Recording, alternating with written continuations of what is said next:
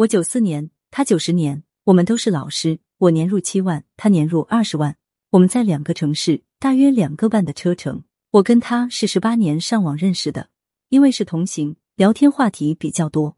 去年一月面基确定恋爱关系，七月份因为争吵分手，年末重新联系上，聊了很久，觉得还是喜欢对方。今年元旦我去找他复合，彼此对感情更加成熟，更加包容。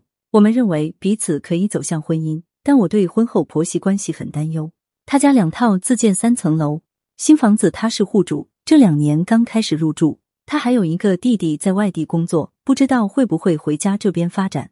如果回来也是要住新房子的，到时候就是一大家子一起住。因为没有见过家长，我很担心处不好关系，以后会发生各种矛盾，所以经常会假设一些情景让他回答，了解他的态度。但他总觉得我在逼他，给他出难题，每次这样我就很难受。开始不坚定我们的未来，我不想退缩，我想在我们感情还好的时候努力沟通，把大部分我担忧的问题做好心理铺垫。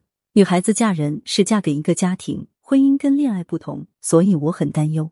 可他很不愿意沟通，是我问的方式不对，还是他根本就过于自信，没有想过我们以后会遇到这些问题？请小魔女帮我分析一下。小魔女答：你好呀，看完你的来信。觉得你真的对自己的情感生活有很多憧憬，正因为憧憬，所以产生担忧。我能感同身受。对于这种给自己难以把握的事事情，有一个未雨绸缪的想法，提前想到即将遇到的困难，而且有意识的想去沟通解决，非常好。可惜这位男士丝毫不领情，真的是让人又着急又难过，可太委屈了。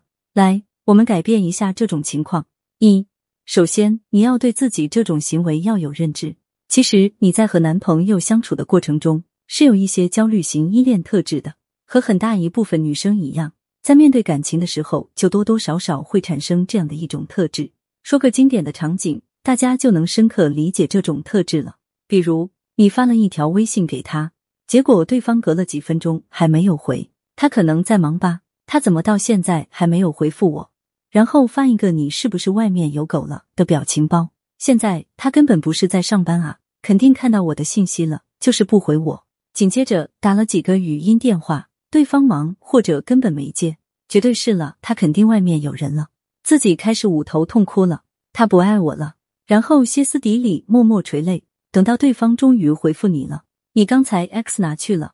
别的小姐姐更香是不是？男人都不是好东西。你男朋友叹口气说：“给你看截图，刚才我妈跟我聊事儿呢。”上面的场景是不是有一丝熟悉？如果有过类似的经历或者相似场景的小仙女们，其实大多是有焦虑型依恋特质的人。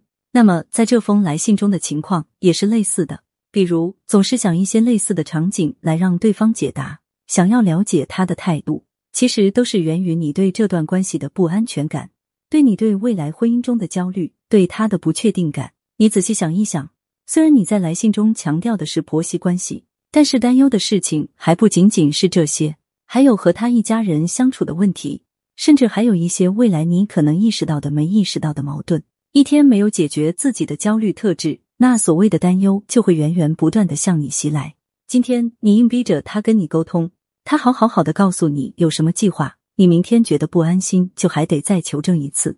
第二天好说歹说，终于给你给掰扯清楚了，你肯定还会担心其他问题。然后又再问他要怎么解决，也许你这个时候就说了，那他还老是不跟我沟通，不安慰我，那我该怎么办吗？他并不是不愿意沟通，也不是你的方法不对，更不是他过于自信，觉得不会遇到问题，而是他根本就不想去面对这些想起来就头疼的压力。现在的你就好像一个家长面对一个不想写作业的孩子一样，自己担心的半死，逼着孩子，但孩子偏偏死活就不想面对作业。